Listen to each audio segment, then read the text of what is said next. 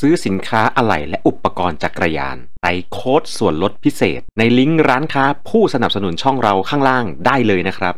สวัสดีครับผมอะกล่าวทักทายอย่างเป็นทางการสำหรับทุกๆทท่านนะฮะที่รับฟังกันอยู่สดๆ ทางช่องทางของ Clubhouse ใน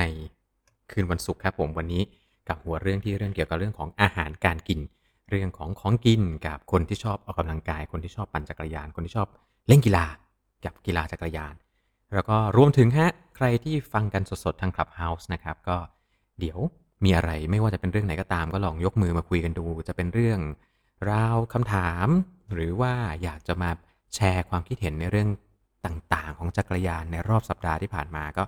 ยกมือขึ้นมาคุยกันได้ อยากให้เป็นฟรีสไตล์ครับผม ส่วนใครที่ฟังย้อนหลังอยู่ ไม่ว่าจะเป็นช่องทางของ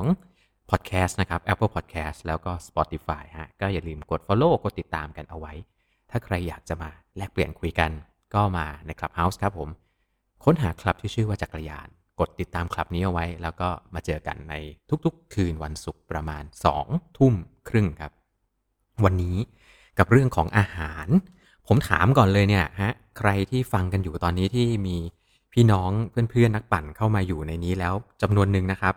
อืมแต่ละคนมีสูตรการกินแบบไหนยังไงบ้าง นิยมใช้อะไรบ้าง ลองขึ้นมาเล่าสู่กันฟัง แบ่งปันกันดูครับว่า กินอะไรยังไงได้ผลเป็นแบบไหนนิยมใช้แบบไหนอะไรหาซื้อง่าย จะลามไปจนถึงว่า ปั่นเสร็จแล้วกินอะไรหรืออยากจะมาแนะนำว่าปั่นแถวไหน ร้านไหนอร่อย ก็ได้นะครับผมผมไม่อยากจะฟิกซ์ว่ามันจะต้องเป็นเรื่องราวของอาหารนิวทริชั่นหรือว่าโภชนาการทางด้านการกีฬาอะไรให้มันวุ่นวาย เกินไปนะแต่ก่อนอื่นก็คงจะต้องสาระกันสักนิดหนึ่งก่อนนะครับ เรื่องราวของนิวทริชั่นเกี่ยวกับการออกกำลังกายเนี่ยเอาว่าเป็นโดยสังเขปแล้วกันนะอย่าว่าให้มันลึกซึ้งมากนักเลยนะครับ ก็โดยหลักการแล้วอะครับจักรยานเนี่ยเป็นกีฬาในประเภทที่เรียกว่า endurance sport หรือว่าเป็นกีฬาที่ใช้ในเรื่องของความอดทนนะศัพท์ทางวิทยาศาสตร์การกีฬานะ ใช้คำว่าอดทนเลยนะครับ ไม่ได้ใช้คำว่าทนทานเนาะเพราะว่าท่านอาจารย์ที่วิทยาศาสตร์การกีฬาจุฬาลงกรณ์ก็บอกว่า ถ้าถ้าทนทานเนี่ยจะหมายถึงเครื่องจักร แต่ถ้าเกิดเป็นคนเนี่ยจะใช้คำว่าอดทนนะครับ ทีนี้พอเป็นกีฬานี้ที่อยู่ในระดับของความอดทนปุ๊บเนี่ยความเข้มข้นในการออกกำลังกายของเราอะ่ะมันอยู่ในช่วงที่เราใช้พลังงานแบบเรียกว่าเป็นระบบแอโรบิกเป็นหลักก็คือ ใช้พลังงานในกลุ่มที่เรียกว่าใช้ออกซิเจนเข้ามาช่วยในการเผาผลาญ ซึ่งก็จะประกอบไปด้วยแหล่งพลังงาน 3 ส่วนหลักๆ ก็คือ พลังงานที่เป็นไขมันในช่วงโซนต่ำๆเข้มข้นขึ้นมานิดนึง ก็ใช้ในเรื่องของคาร์โบไฮเดรตแล้วก็ในความเข้มข้นระดับสูงก็ใช้กระบวนการที่เรียกว่า glucolytic หรือว่าใช้ไม่ใช่ glucolytic glycolytic นะฮะ glycolytic ใช้ไกลโคเจนที่ร่างกายสะสมเอาไว้ในตับ แล้วก็ดึงมาเป็นพลังงานด่วนเอาไปป้อนให้กับกล้ามเนื้อ ซึ่งระบบ glycolytic ก็จะเกิดของเสียขึ้นมาก็เป็นกรดแลคติกอะก็เดี๋ยวค่อยว่ากันไปเนาะนะครับในเรื่องพวกนั้น ทีนี้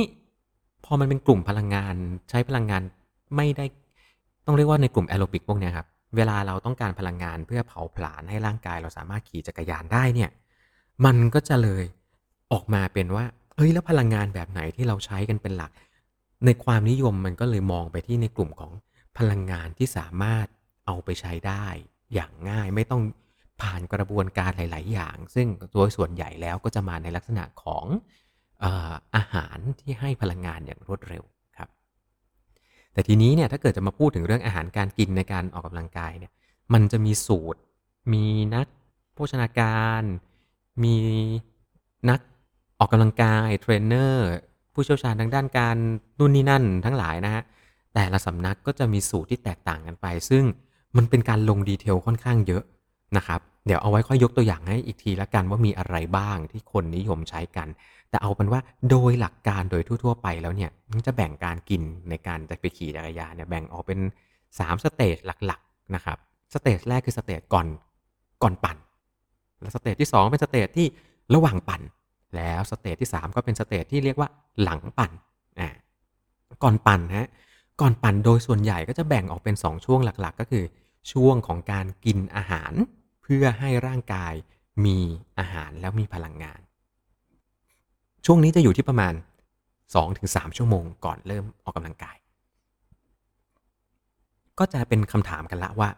ถ้าเราขี่จักรยานตั้งแต่6โมงเช้าโอ้เราต้องตื่นมากินตั้งแต่ตีสี่กันเลยเหรอคำตอบก็คือ ใช่ครับ ในการแข่งขันกีฬาจักรยานที่แบบปล่อยตัว6โมงเช้า7โมงเช้าเนี่ยตื่นมากินกันตั้งแต่ตีสี่ตีห้ากันจริง ๆ เลยนะครับ คือเรียกว่าตื่นลุกจากเตียงมาเนี่ยเตรียมตัวสักพักหนึ่งปุ๊บ นั่งกินอาหารกันเลย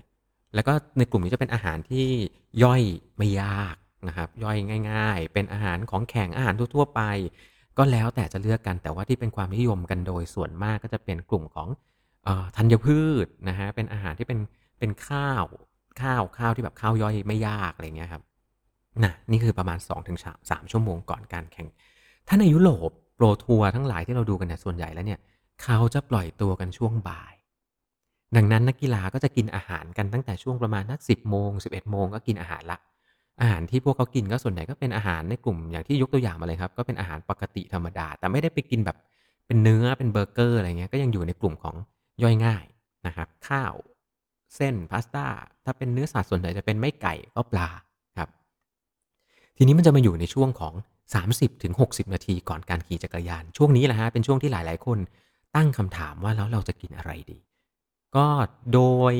เนื้อหาโดยทั่วๆไปไม่ว่าจะเป็นสื่อช่องทางไหนก็ตาม แล้วก็เรียกว่าเป็นเป็น mainstream ของการออกกำลังกายแล้วกันนะครับ ก็จะบอกว่า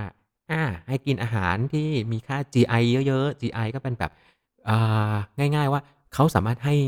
มีดัชนีในการให้พลังงานได้เร็ว และในปริมาณที่รวดเร็ว อาหารในกลุ่มนี้ก็อาทิเช่นอย่างกล้วยฮะกล้วยกล้วยเป็นอาหารที่มีค่า GI สูง ก็กินกล้วยกัน ก็สังเกตได้ว่าอาหารที่กินอยู่ในช่วง 60-30 นาทีก่อนจะปั่นจักรยานเนี่ยจะเป็นกลุ่มที่พอเข้าไปเสร็จปุ๊บเนี่ยเขาใช้เวลาย่อยอยู่ที่ประมาณ 30 นาที ร่างกายก็จะสามารถย่อยแล้วค่อยๆ ปล่อยออกมาเป็นแหล่ง อาหารที่เป็นพลังงานตั้งต้นที่อยู่ในตัวเราเอาไว้ได้นะนี่คือเป็น key หลักของการกินก่อนปั่นของ mainstream ครับ มากินระหว่างปั่น เรื่องกินระหว่างปั่นเนี่ยจริง ๆ แล้วเดี๋ยวจะมี detail เนาะเดี๋ยวเรามาคุยกันว่า แล้วแบบไหนจำเป็นต้องกินแบบไหนยังไงบ้าง แต่โดยหลักการนะครับการกินระหว่างปั่นก็จะประกอบไปด้วยอาหาร 2 กลุ่มอีกนั่นแหละ กลุ่มแรกก็จะเป็นกลุ่มที่ให้พลังงานอย่างรวดเร็ว เรียกว่าบูสต์นะบูสต์บูสต์กดกดกดปุ่มแล้วก็บูสต์พลังงานปรื๊ดขึ้นมา กลุ่มพวกนี้เนี่ยส่วนใหญ่แล้วจะมาในรูปแบบของผลิตภัณฑ์อาหารที่สังเคราะห์ออกมาแล้ว เป็นอนุมูลที่สามารถดึงไปใช้เป็นพลังงานได้รวดเร็วนะครับ ส่วนใหญ่ก็เป็นน้ำตาลโมเลกุลเดียวอะไรพวกนี้นะฮะมาในรูปแบบของเจลหรือ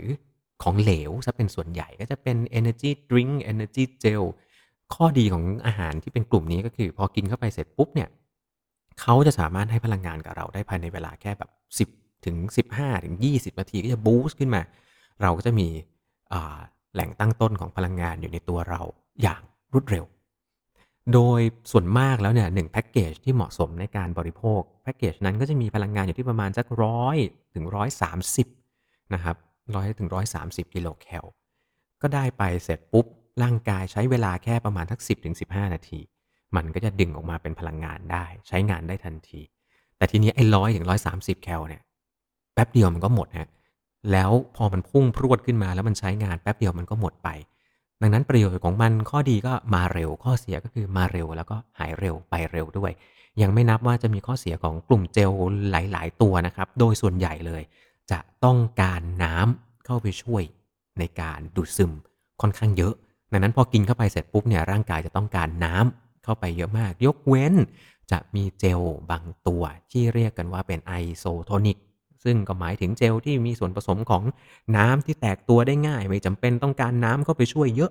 อะก็เป็นอีกอะไรก็ว่ากันไป detail เยอะมากละส่วนอาหารในกลุ่มหนึ่งที่กินระหว่างปั่น จะเป็นอาหารที่คล้ายๆกับที่เรากินในช่วง 30-60 นาทีก่อนปั่น ก็คือ เป็นอาหารที่เป็นของแข็งที่กินเข้าไปอยู่ในร่างกายแล้วร่างกายใช้เวลาในการย่อยและดูดซึมมัน ไม่มากนักย่อยง่าย ไม่ต้องการพลังงาน หรือว่ากระบวนการทำงานของร่างกาย ที่หนักเกินไปในการย่อยให้กลายเป็นพลังงาน อาหารในกลุ่มนี้มีหลายอย่างเยอะแยะมากมายฮะไม่ว่าจะเป็นผลไม้เช่น กล้วย หรือว่าจะเป็นพวกกลุ่มผลไม้แห้ง ในต่างประเทศก็นิยมใช้พวกลูกเกดหรือว่าอินทผลัมนะครับกลุ่มนี้ก็ใช้ได้เยอะมาก หรือว่าจะเป็นกลุ่มของอาหารที่เป็นจำพวกแป้งแปรรูป ไม่ว่าจะเป็นพวกเค้กกล้วยหอมไรซ์เค้กหรือว่าเค้กข้าวนะฮะ เดี๋ยวจะเล่าให้ฟังด้วยถ้ามีเกรดนะผมจะเล่าให้ฟังผมเคยทำไรซ์เค้กกินนะครับ ไปจนถึงพวกแซนด์วิชที่มีไส้ต่างๆ โน่นนี่นั่นอะไรก็ว่ากันไปนะครับ อันนี้เป็นเป็นของแข็งเพื่อกินเข้าไปแล้วอยู่ในตัวเรา และตัวเราก็จะสามารถ ได้ดึงพลังงานของมันออกมาอย่างช้าๆช้าๆค่อยๆ มา ค่อยๆ มา เพราะอะไรครับ เพราะว่าในกีฬา endurance เนี่ยเราไม่ได้ต้องการพลังงานปรูดขึ้นมาเยอะมากนัก เราต้องการพลังงานที่แบบมาให้เราได้อย่างต่อเนื่อง และเติมเข้าไปในระบบในการทำงานได้อย่างต่อเนื่องนะครับก็จะสังเกตได้ว่านักปั่นจักรยานในระดับโปรทัวร์ส่วนใหญ่ก็จะมีอาหารที่เป็นของแข็งกิน ประกอบกับอาหารที่เป็นของเหลวที่เป็นในกลุ่มบูสต์อย่างรวดเร็วกินในช่วงเวลาที่ต้องการครับผม เรื่องนี้เดี๋ยวมีเรื่องคุยด้วยนะครับ เรื่องเจลเนี่ยนะอะแล้วเป็นอาหารของกลุ่มที่3ฮะกลุ่มที่กินหลังปั่น เป้าหมายของอาหารที่กินหลังปั่น โดยหลักการแล้วเนี่ยเขาทำเพื่อกินเพื่อชดเชย ทดแทน แล้วก็ซ่อมแซมส่วนที่สึกหรอจากการเล่นกีฬาและออกกำลังกายนะครับ ดังนั้นอาหารในกลุ่มนี้จะมีความพิเศษก็คือ โดยหลักการเมนสตรีมแล้วนะครับ ก็จะให้ส่วนผสมของอาหารที่กินหลังจากออกกำลังกาย เป็นโปรตีนต่อคาร์โบไฮเดรตอยู่ที่ 1 ต่อ 4อะโปรตีน 1 ส่วนคาร์โบไฮเดรต4 ส่วนคาร์โบไฮเดรต4 ส่วนเข้าไปเพื่อชดเชยพลังงานที่เราเสียไปอย่างมากมายมหาศาลในการขี่จักรยาน โปรตีนเข้าไปเพื่อซ่อมแซมส่วนที่สึกหรอฮะเหมือนเรียนกันสมัยประถมเลยนะครับอาหารในกลุ่มนี้ส่วนมากแล้ว ถ้าในนักกีฬาระดับโปรนะครับ จะกินทันทีหลังจากที่เข้าเส้นชัยไปแล้ว เข้าเส้นชัยไปปุ๊บเจ้าหน้าที่ทีมจะไมายื่นเครื่องดื่ม เรียกกันว่าเป็น recovery drink จะเป็นเรียกกันว่าเป็นเชคหรือเป็นอะไรก็ตาม ส่วนใหญ่แล้วก็เป็นผลิตภัณฑ์สำเร็จรูปผ่านการสังเคราะห์มาครับ แต่ถ้าเกิดไม่อยากจะได้พวกนี้ ในกลุ่มของคนที่ชอบออกกำลังกายก็จะมีการเลือกใช้ ของหลาย ๆ อย่าง ไม่ว่าจะเป็นกลุ่มของโปรตีนที่ได้จากนมถั่วเหลือง ผสมกับเครื่องดื่มที่ให้พลังงานอย่างเช่นน้ำมะพร้าวอะไรพวกนี้ ถ้าอยากจะแบบดูแล้วเขาเรียกว่าอะไรอะสุขภาพหน่อยก็จะเลือกใช้ของพวกนี้ทดแทนได้ครับ หลักๆแล้วเนี่ยอาหารก็จะเป็นเท่านี้แหละฮะที่เหลือก็จะเป็นกลุ่มส่วนประกอบเพิ่มเติม ซึ่งเป็นส่วนที่จำเป็นนะไม่ใช่ส่วนประกอบเพิ่มเติมแล้วไม่จาเป็น ก็คือในเรื่องของน้ำดื่มแล้วก็อิเล็กโทรไลต์ น้ำดื่มก็คือน้ำดื่มเนี่ยแหละครับที่เข้าไปเพราะว่าในการออกกำลังกายเราก็จะมีการเสียน้ำใช่ไหมฮะเราก็จะมีการทดแทนน้ำเข้าไปในส่วนที่เสียไป น้ำดื่มนี่ถือเป็น key หลักมาก ๆเลย ในปัจจุบันนี้ก็ส่วนใหญ่แล้วโดย mainstream ก็จะแนะนำกันอยู่ที่ในการขี่จักรยาน 1 ชั่วโมง คุณควรจะกินน้ำอยู่ที่ประมาณ 7-800มิลลิลิตรก็คือ 1 ขวดใหญ่ของกระบอกน้ำจักรยาน ขี่ 1 ชั่วโมง ควรจะมีน้ำ หนึ่งขวดนั้นติดอยู่กับจักรยานแล้วกินหมดฮะขี่2ชั่วโมงก็มี2ขวด ขี่3ชั่วโมงก็มี3ขวดนั่นเองนะครับ อีกกลุ่มหนึ่งก็คือกลุ่มที่เป็นเกลือแร่แล้วกันแปลงง่ายๆนะฮะเขาเรียกอิเล็กโทรไลต์นะครับ ก็เป็นกลุ่มของแร่ธาตุต่างๆ ที่จะเข้าไปก็เป็นประกอบไปด้วยพวกฟอสฟอรัสแมกนีเซียมพวกนี้ตัวเขาเองไม่ได้มีฟีเจอร์หลักในการออกกำลังกายที่เป็นพลังงานหรือเป็นอะไร แต่ว่าในกระบวนการต่างๆ ในการทำงานของร่างกายเรา เราต้องการแร่ธาตุทั้งหลายเหล่านี้ เพื่อช่วยให้กระบวนการต่างๆทำงานได้อย่างมีประสิทธิภาพขึ้น และรวมถึงในการที่เราเสียเหงื่อ เหงื่อที่ออกมาจะทำให้เราเสียแร่ธาตุหลาย ๆ ตัวออกมาด้วยโดยเฉพาะโซเดียม พวกนี้ก็จะออกมาจากการโซเดียมแมกนีเซียมออกมากับเหงื่อของเราด้วยนะครับ ดังนั้นเครื่องดื่มเกลือแร่หลาย ๆ ตัวก็จะมีการใส่ทั้งโซเดียมแล้วก็แมกนีเซียมเข้าไปในนั้นโซเดียมแมกนีเซียมโพแทสเซียมนะครับเข้าไป แล้วช่วยให้เราสามารถทดแทนกับแร่ธาตุที่ เสียสมดุลไป และทำให้การทำงานของร่างกายมันทำได้ไม่มีประสิทธิภาพ ก็เป็นเหตุผลฮะว่าทำไมพอขี่จักรยานเป็นนานๆพอร่างกายขาดเกลือแร่แล้วเราถึงมีระบบการทำงานที่ล้มเหลว เกิดเป็นตะคงตะคิวอะไรก็ว่ากันไปนะครับจบแล้วฮะนี่คือสาระเรื่องของอาหารที่เก็บมา ซึ่งบอกไว้เลยว่ามันคือ mainstream ครับ แต่มันก็จะมีเรื่องที่ไม่ใช่ mainstream อีกเยอะมาก เช่น เช่น คนที่ ทำการออกกำลังกายและควบคุมอาหารไปด้วย ออกกำลังกายแบบอดอาหาร จะไปขี่จักรยานแบบไหน ก็จะมีอีกหนึ่งตำราว่ากันด้วยเรื่องของการออกกำลังกายโดยที่ไม่มีการเติมพลังงานเข้าไป เพื่อบังคับให้ร่างกายฝึกฝนที่จะต้องใช้พลังงานไขมัน แต่ทีนี้พวกนี้ผมไม่เอามาอธิบายลึก เพราะว่าหนึ่งละผมไม่ใช่คนที่เชี่ยวชาญในเรื่องของของระบบพวกนี้ ส่วนมากแล้วก็จะได้จากการ อ่านแล้วก็ทำการสัมภาษณ์พูดคุยกับคนที่เชี่ยวชาญนะครับ ซึ่งมันก็จะมีรายละเอียดปลีกย่อยลงไป มันรวมมาถึงว่าวันก่อนหน้านั้นสองวันก่อนหน้านั้น สัปดาห์ก่อนหน้านั้น คุณมีโปรแกรมการกินแบบไหน มันเกี่ยวข้องกันหมดไม่ใช่ว่าแบบ ไปเจอว่าคนนี้กินแบบนี้อ๋องั้นพรุ่งนี้กูกินบ้างไม่ไม่ใช่ทางออกที่ดี หรือว่ารวมถึงบางความบางวิธีการคิด ก็จะเป็นการบอกว่า ฉันไม่เติมด้วย คาร์โบไฮเดรตฉันไม่เติมพลังงานที่เป็นกลุ่มของคาร์โบไฮเดรตฉันเติมด้วยไขมันนะฮะแน่ในระหว่างขี่เติมไขมันเข้าไป ก็มีฮะเป็นเป็นระบบในการสร้างขึ้นมาเพื่อเพื่อ train ร่างกายนะครับ รวมถึงเดี๋ยวนี้ก็มีบางสำนักที่บอกว่าหลังปั่นคือเดิมเนี่ยเราจะเรียนรู้กันว่าไอ้ stage ที่หลังออกกำลังกายหลังปั่นใช่ไหมภายใน 30 นาทีนั้น ถ้าเรากินอาหารเข้าไปเลย ร่างกายเราจะอยู่ในกระบวนการที่เขาเรียกว่าทำงานอย่างมีประสิทธิภาพสูงสุดอยู่ จะทำการย่อยสลายแล้วก็ดึงไขมันเออไม่ใช่ดึงไขมันดึงพลังงานต่างๆ เข้าไปดูดซึมเข้าร่างกายได้อย่างรวดเร็ว มีการพอกไปออกส่วนที่ไม่ต้องการน้อยที่สุดนะก็มีสคูมีสำนักใหม่ ๆ ที่บอกมาว่า จะไม่กินหลังปั่นหลังออกกำลังกาย 30 นาทีครับ เว้นไปเลยฮะ เพราะ ไม่ต้องการให้ร่างกายดูดซึมและดูดซับสิ่งต่างๆ พวกนี้กลับเข้าไป แล้วไปกินหลังจากนั้นเพื่อให้ร่างกายรับอาหารเข้าไป แล้วทำการย่อยสลายดูดซึมอย่างช้าๆ ซึ่งพอถามไปในรายละเอียดก็จะเป็นรายละเอียดเฉพาะอีกว่า นักกีฬาคนนั้น นักออกกำลังกายคนนั้นๆ อยู่ในกระบวนการสเตจไหนของการวางแผนเพื่อการกิน บางคนอาจจะกำลังลดน้ำหนัก บางคนอาจจะกำลังพยายามลดอัตราของไขมัน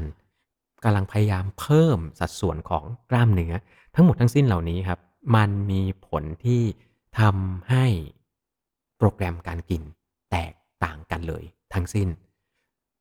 ถ้าจะพูดว่าวิธีไหนถูก ก็ต้องบอกว่าไม่มีวิธีไหนผิดเลยครับ เพราะมันขึ้นอยู่กับแต่ละคนว่ากำลังทำอะไรอยู่ แต่ละคนกำลังกินเพื่ออะไรกำลังออกกำลังกายเพื่ออะไร และก็กำลังตอบโจทย์ในการกินเพื่อการออกกำลังกาย เพื่ออะไรนั่นเองครับนะดังนั้นวันนี้ใครที่ใช้เวไหนวิธีไหนอยากจะขายของ อยากจะขายวิธีคิด จริงๆ อยากจะเปิดกว้างเต็มที่เลยนะครับ ถือว่าเป็นการอธิบายแล้วก็เล่าให้ทุกๆ คนฟัง ไม่ว่าจะเป็นที่อยู่ใน Clubhouse ในตอนนี้ หรือคนที่ฟังย้อนหลังทางพอดแคสต์ผมเชื่อว่าจะโคตรได้ประโยชน์เลย ทีนี้อีกเรื่องหนึ่งที่อยากจะชวนคุยก็คือ เรื่องของเจลอะครับ energy gel อะหรือบางคนก็เรียก power gel มันเป็นสิ่งที่จำเป็นและสำคัญขนาดไหน เพราะว่าผมเคยไปในหลาย ๆ อีเวนต์แล้วก็เจอกับเพื่อน ๆ นักปั่น หรือเจอในโซเชียล หรือเจอคนที่คุยกันอยู่ว่ายกตัวอย่าง จะไปขึ้นอินทนนท์เอาเจลไปกี่ซองดีหกซองพอไหมเฮ้ย ไม่พอหรอกเอาไปแปดเลย ซึ่งวิธีการคิดของท่านทั้งหลายเหล่านี้ก็จะมองว่าใช้ Energy Gel เป็น พลังงานหลัก ใช้เป็นอาหารหลักกินเข้าไปเสร็จปุ๊บประมาณสักครึ่งชั่วโมง มันก็หมดใช่ไหมก็กินซองใหม่เลย เสร็จปุ๊บอีกครึ่งชั่วโมงกิน เอาไปแปดซองแปลว่าวางแผนขี่เท่าไหร่ฮะสี่ชั่วโมง ก็เอาให้มันพอเจลตั้งแต่เริ่มจนถึงเจลตั้งแต่จบ ถามว่าถูกต้องหรือไม่ ผมก็ตอบได้อีกว่า ผมไม่ขอฟันธงว่าผิดนะครับ แต่ว่ามีอ่าท่านหนึ่งโค้ชเจเจครับ ได้เคยเป็นบรรยายเอาไว้ในอีเวนต์หนึ่งบอกว่าการกินเจลในปริมาณมาก ๆ ขนาดนี้ตลอดในระยะทางของการขี่จักรยาน ใช้เจลเป็นอาหารหลัก สิ่งที่ร่างกายจะเกิดผลกระทบหนึ่งอย่างก็คือ ร่างกายจะเสียน้ำไปกับกระบวนการดูดซึม เจือจางย่อยสลายของเจลเนี่ยค่อนข้างเยอะทำมาทำได้ครับ แต่ต้องมีการกินน้ำกลับเข้าไปที่มากกว่าปกติด้วย ผล ที่เกิดขึ้นก็คือหลาย ๆ คนที่วางแผนแบบนี้เตรียมเจลไป6-8ซองเคยเห็น 10 ด้วยนะฮะ ติดบนท่อนอนเนี่ยติดติดติดเทปเอาไว้บนท่อนอนเรียงกัน 10 ซองเลยทีเดียวนะครับหลาย ๆ ท่านก็จะไปขึ้นอินทนนท์ใช่ไหม รถต้องเบา เอาน้ำไป 3 ขวด พอ กินได้ 3 ขวดเนี่ยขี่ 4 ชั่วโมง 3 ขวด ค่อย ๆ จิบไปไม่หมดหรอก ปัญหาก็จะเกิดขึ้นทันทีว่าร่างกายมีน้ำไม่พอเพียงกับที่ต้องการใช้ทั้งออกกำลังกาย แล้วก็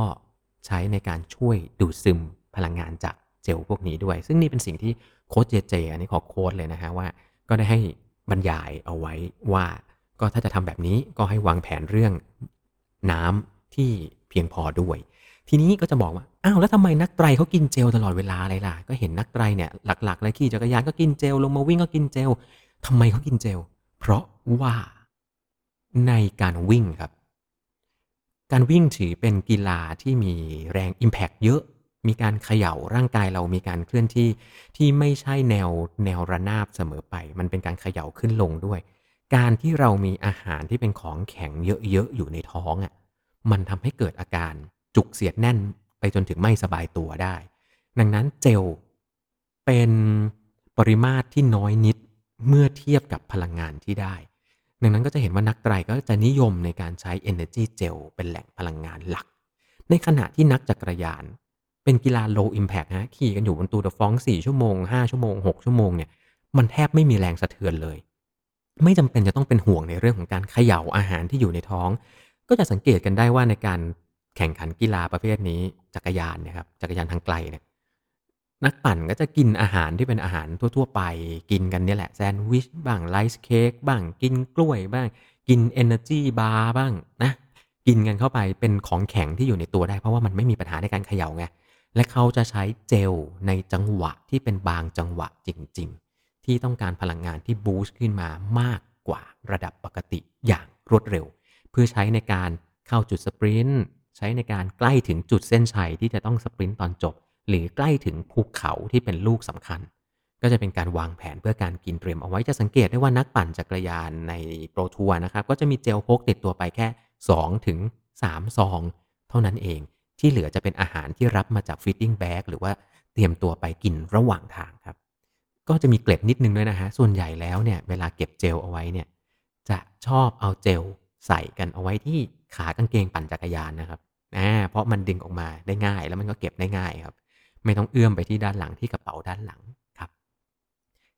มาแชร์เรื่องนี้ดีกว่า ผมอยากแชร์เรื่องนี้ ผมอยากแชร์เรื่องไรซ์เค้กครับผมไรซ์เค้กเนี่ยถือเป็นอาหารแข็งยอดนิยมของโปรทัวร์นักปั่นจักรยานในยุโรปเลยนะฮะ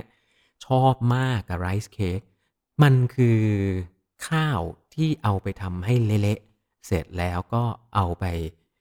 ผ่านกระบวนการต้มแล้วก็ไปแช่เย็นให้มัน กลับออกมากลายเป็นเหมือนก้อนแป้ง ลักษณะถามว่าคล้ายโมจิไหมก็ไม่ไม่ถึงขั้นโมจิครับ แต่มันก็จะเป็นก้อนแป้งแข็งๆนะครับร่วนๆนิดๆนะแล้วก็มีการใส่ผลไม้แห้งเข้าไปใส่ลูกเกดใส่อินทผลัมใส่แอปเปิลแห้ง ใส่ลงไปในนั้น มีการใส่รสชาติต่างๆ ไม่ว่าจะเป็นรสเนยถั่วรสนู่นนี่นั่น ผมเคยทำที่บ้านครับ ผมเคยเอาข้าวมาต้ม แล้วก็ใส่น้ำแอป เปิลใส่ผลไม้แห้ง ใส่ลูกเกดใส่แอปเปิลแห้งเข้าไปนะฮะ เสร็จแล้วก็กวนจนมัน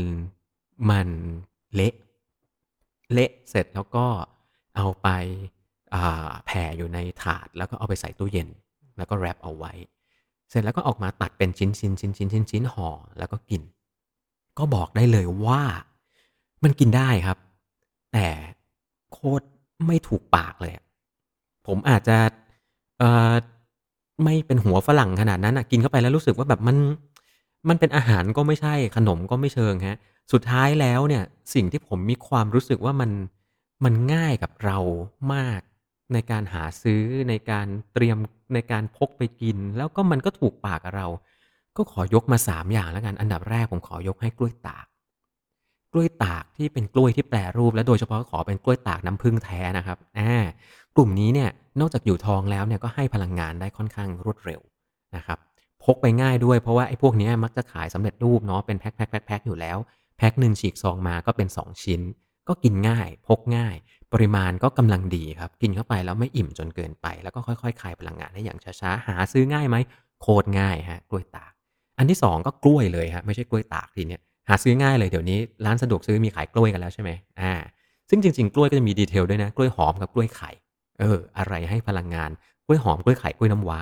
อะไรให้พลังงานมากกว่าในปริมาตรที่เท่ากัน อะไรที่มีแร่ธาตุอื่น ๆ ที่มีประโยชน์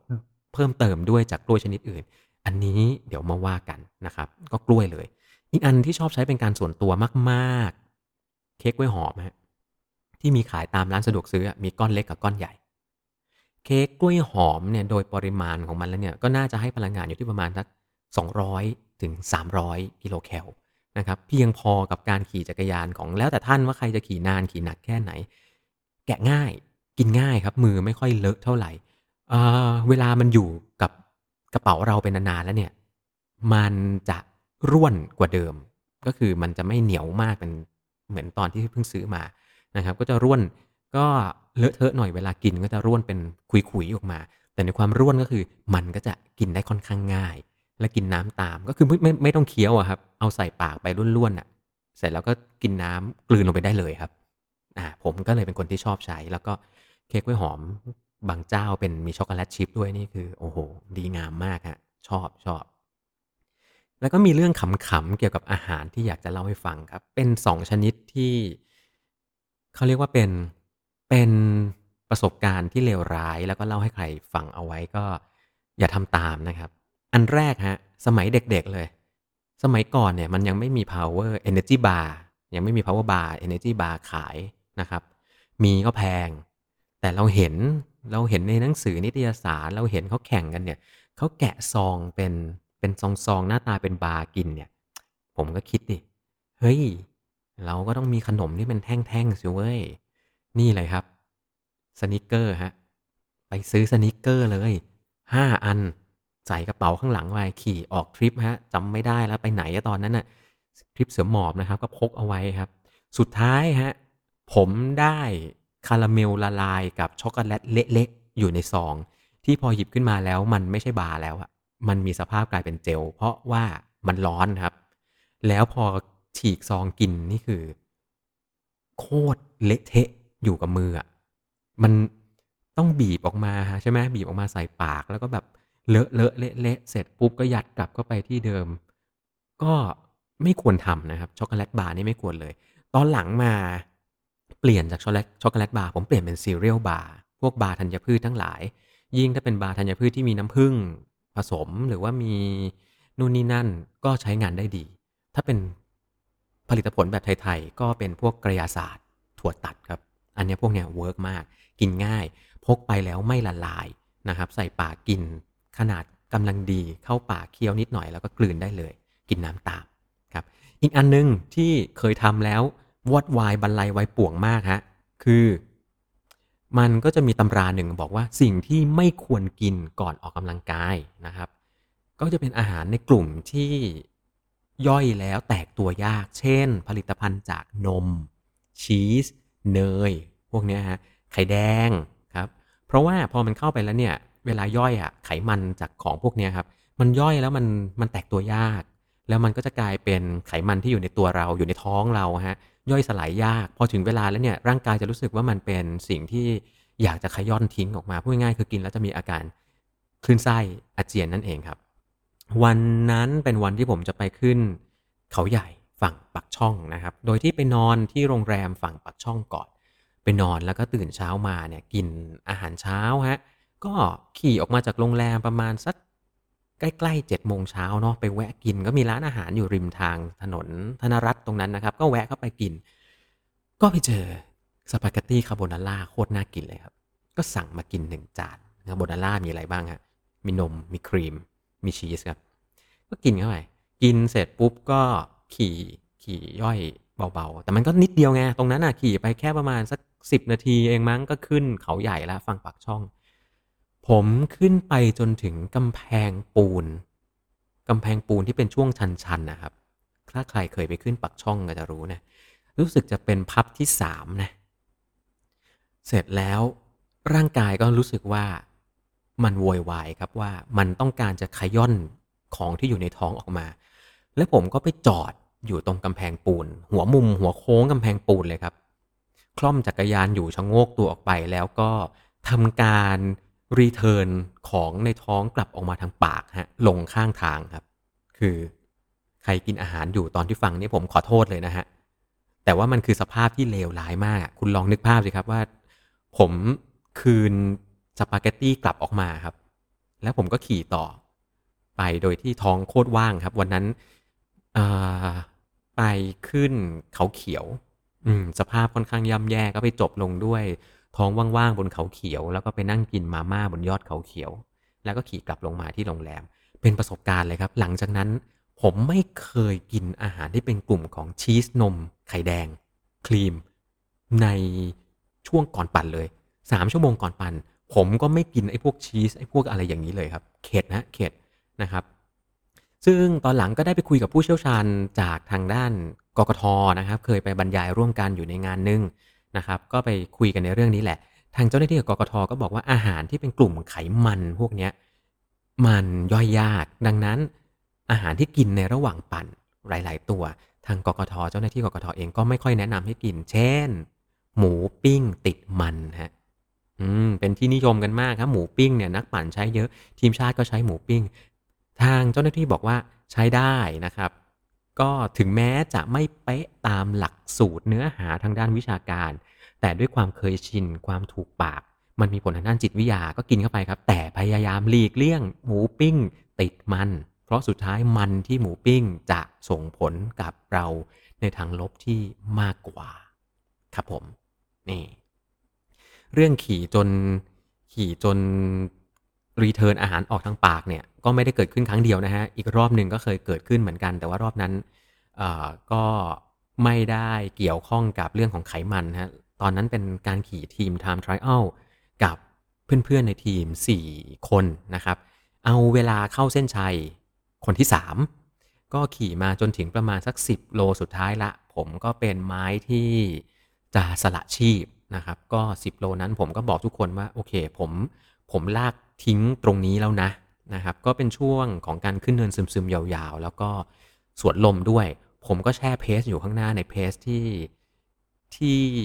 คงที่ที่สุดและในเพสที่ทั้ง 3 คนในทีมซึ่งแข็งแรงกว่าผมหมดเนี่ยเขาสามารถเดินเพสนี้ต่อไปได้ตลอด 10 กิโลสุดท้ายแน่นอน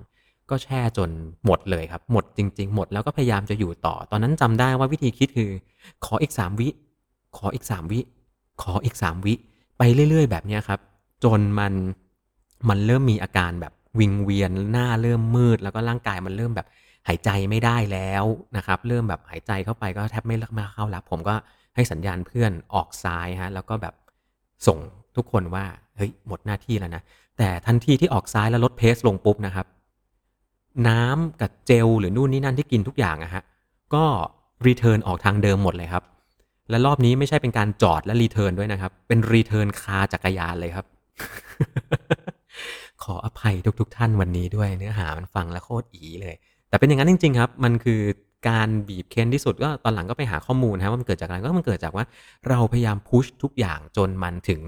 ลิมิตที่สุดของร่างกายจริง ๆ แล้ว เราผลักดันมันไปจนถึงขอบที่สุดจริง ๆ แล้วแบบร่างกายมันมันไม่ได้แล้ว ระบบการทำงานในทั้งหมดในร่างกายมันมัน มันต้องการหยุดแล้วแล้วพอพอผ่อนขาลงมาทันทีเนี่ยมันก็แบบเหมือนอาการบีบคั้นตัวนู่นนี่นั่น รวมกับพวกเจลพวกน้ำที่กินเข้าไปก่อนนั้นนั้น มันอยู่ในนั้นมันก็นั่นแหละครับรีเทิร์นกลับออกมาใหม่อะเป็นประสบการณ์เรื่องอาหารการกินแบบนี้ละกันเอาเป็นว่า พอกับความสกปรกสมมมในเนื้อหาวันนี้นะครับ ก็ขออภัยอีกครั้งนะฮะใครที่ฟังย้อนหลังทางพอดแคสต์ตอนกินอาหารนะครับ โกรธกันได้ด่ากันได้ขอเบาๆอะวันนี้ฮะเชิญชวนทุกๆทท่านในคลับเฮาส์มาเล่าประสบการณ์เรื่องอาหารการกินกันหน่อยว่าใคร กินอาหารแบบไหนมีประสบการณ์อย่างไรบ้าง ประสบการณ์ที่ดีชอบใช้อาหารแบบไหนในการกิน ชอบซื้ออะไรเตรียมเอาไว้ในการกิน หลังปั่นแล้วชอบกินอะไรนะครับ รวมถึงใครมีประสบการณ์การกินที่เลวร้ายเหมือนผม หรือเลวร้ายกว่าผมนี่สามารถเอามาเล่าได้นะฮะ มาดูซิว่าจะมีใครทุเลศกว่าผมไหมในการกินครับ นี่มีหลายท่านเลยนะฮะ กดยกมือขึ้นมาได้เลยนะฮะ ไม่ต้องรอให้มีของแจกนะครับ สัปดาห์ที่แล้วมีของแจกนี่มากันเพียบเลย ใครกินอะไรกันบ้าง ใครซื้ออะไรกินบ้าง ใครเคยซื้ออะไรมากินแล้วเวิร์กบ้าง เจเล่ มีใครเคยใช้ไหม เออ เหมือนโฆษณายี่ห้อให้เจเล่ เจเล่ก็เป็นอีกอย่างหนึ่งที่คนใช้เยอะมากนะครับ ใครใช้อะไรกันที่เจอนะ มีคนใช้บ่อยๆ มีคนใช้กระยาศาสตร์ถั่วตัด ผมเคยเห็นคนใช้โดนัทครับ แล้วอันนี้เล่าขำๆนะ ระหว่างรอคนยกมือนะ ผมมีเพื่อนอยู่คนหนึ่งนะตอนนั้นไปแข่งรายการ stage race กันฮะ Tour of Friendship น่าจะปี 2009 หรือ 10 นี่แหละครับผม เอาเป็นว่าคนเนี้ยผมเชื่อว่าหลายคนรู้จักตันหนึ่งวินัยนักปั่น ที่ตัวเล็กๆ ใส่แว่นนะฮะ แล้วก็เป็นขา Audax PBP พันสองนั่นแหละ คนนั้นแหละฮะ ตอนนั้นอยู่ในทีมเดียวกันนะครับ เป็น stage ที่ 3 หรือ stage ที่ 4 นี่แหละ stage นั้นเนี่ยใครชนะจะได้เสื้อเขียว เพราะเป็นทางราบตลอดทาง ใคร sprint เข้าที่ 1 ได้ของกลุ่มเนี่ยได้เสื้อเขียวไปเลยนะครับตันหนึ่งวินัยเนี่ยก็ทำการกระชากกลุ่ม หนีออกไปแล้วก็ break away รุ่น 30-39 หนียาวๆ หนีไปจนทันกลุ่มอายุ 40 ปี แล้ว 40 ปีอยู่ปล่อยก่อนนะฮะ ปีนั้น อืมก็เข้าเส้นชัยไปได้ที่หนึ่งทีมผมก็เลยได้ครองเสื้อเขียวหล่อๆมาเลย แต่แต่ที่มาเล่าเนี่ย รู้ไหมฮะว่าตาหนึ่งของเรานะครับสปรินเตอร์เสื้อเขียวเขากินอะไรรู้ไหมครับ คืนก่อนแข่งฮะ ก็ออกไปหาซื้อของกินตาหนึ่งเนี่ยเขาเป็นเขาเป็นช่างประจำทีมด้วยเขาก็อยู่ที่โรงแรมทำรถให้กับทุกคนนะครับ ก็ออกไปซื้อมาตาหนึ่งฝาก ขอของสามอย่างครับ ขอส้มตำปู เจ็บเจ็บแซบแซบขอมะม่วงดอง แล้วก็ขอซาลาเปาไส้หมูแดงครับ คืนนั้นนะฮะก่อนนอนนะฮะตาหนึ่งกินส้มตำปูครับ แล้ววันรุ่งขึ้นฮะสิ่งที่กินไปก่อนแข่ง รู้สึกกินส้มตำปูกับกับมะม่วงดองด้วยมั้งแล้วสิ่งที่กินไปก่อนแข่งผมไม่แน่ใจว่ากินมะม่วงดองไปก่อนที่จะเช้าวันที่จะแข่งด้วยหรือเปล่า แต่สิ่งที่พกไปกินระหว่างทางคือซาลาเปาไส้หมูแดงครับ แล้ววันนั้นทำให้เราหัวเราะกันมากครับ เพราะว่าสรุปแล้วเนี่ยส้มตำปูกับมะม่วงดองนี่แม่งทำให้เราได้เสื้อเขียวจริงๆเหรอเนี่ย ก็เป็นอีกเรื่องหนึ่งที่หลังจากนั้นก็คุยกันเล่นๆได้นะครับ แต่ว่าก็ จริง ๆ มันก็มีเหตุผลรองรับหนึ่งอย่างก็คือหลาย ๆ ผู้เชี่ยวชาญก็จะบอกว่าอาหารที่ดีที่สุดคืออาหารที่คนออกกำลังกายกินแล้วรู้สึกแฮปปี้กับมันนะครับอืมกินแล้วรู้สึกมีผลที่ดีทางจิตวิทยา ทั้งๆทที่มันอาจจะไม่ถูกต้องตามหลักโภชนาการเลย แต่สุดท้ายแล้วด้วยหลาย ๆ อย่าง และองค์ประกอบก็ทำให้ส้มตำปูมะม่วงดอง แล้วก็ซาลาเปาไส้หมูแดงฮะทำให้ทีมได้เสื้อเขียวของการแข่งขันมาครองได้ ก็เป็นอีกเรื่องหนึ่งครับ ใครรู้จักตาหนึ่งวินัยนะ